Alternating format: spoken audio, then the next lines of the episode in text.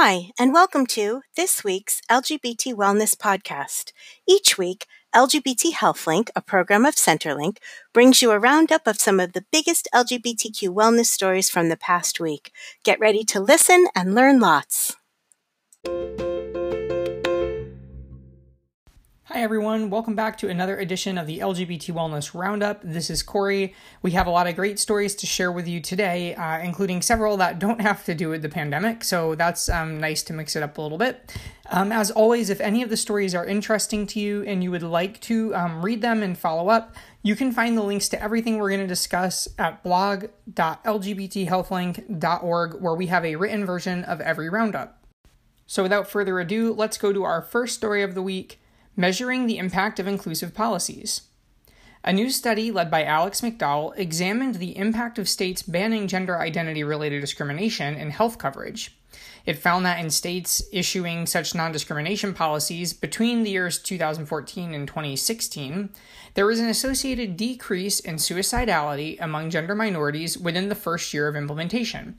So, in other words, when states um, banned discrimination in healthcare, uh, there was a, um, a downward turn in suicidality um, rates among gender minorities, which is great news.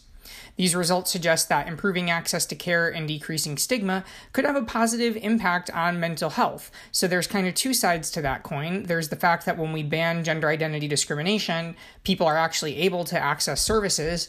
And then the other side is just that, you know, th- this kind of thing, when people read about it in the newspaper, um, you know, they, they feel like there's less um, stigma against them. They feel more included and welcome in society. You know, when people um, hear that this change happened who are working in the healthcare profession, you know they they may kind of undo some of their unconscious bias that they may have had. So all of these factors you know work together and clearly have a, a direct mental health um, impact. And of course that's not even to mention all the other positive impacts of banning gender identity based discrimination.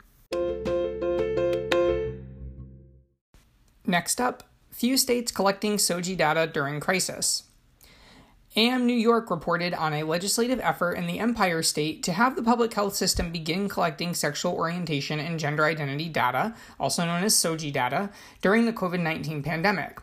Few states have actually done this so far, and those include California and Pennsylvania, meaning that it's really hard to um, measure the impact of COVID 19 on the LGBTQ community.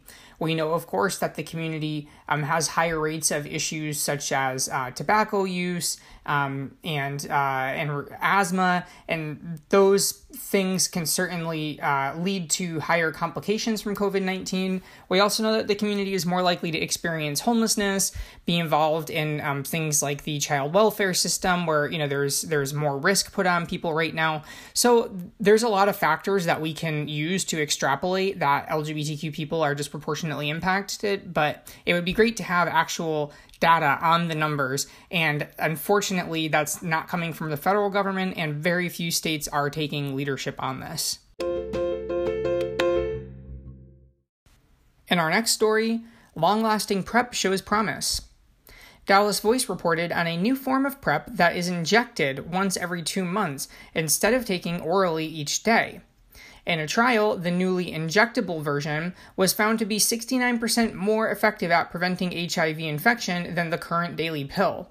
And that's pretty impressive because we know that PrEP is overall a very effective method for people to prevent, um, you know, contracting HIV. So the fact that this is even more effective than that um, is really exciting a long acting injectable is seen as an attractive alternative to a pill where people really have to take it every day to reach the full level um, of efficacy. So this could eliminate a lot of barriers from people having to um, go into, you know, uh, the pharmacy all the time. Um, remember to take the pill every day. You know, for people who don't have stable housing, um, that it can be really challenging to keep track of pills. So um, this is overall really exciting news.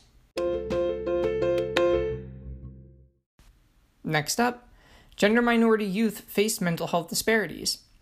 The Trevor Project published new research finding that transgender and non binary youth were at least twice as likely as their cisgender LGBTQ peers to have experienced depressive symptoms or attempted suicide. So, in other words, even within the LGBTQ youth population, those youth who are trans or non binary had a huge disparity in terms of depressive symptoms and suicide attempts. Transgender males were, among all the gender identity groups, those who were most likely to have faced these challenges. Now, it's important to know that the Trevor Project offers a lot of services um, that have been particularly useful for youth right now during the pandemic. They don't have access to the same uh, social support systems that they normally do. They may be trapped in a non supportive or even abusive household. So, definitely look up the Trevor Project if you or someone you know needs assistance.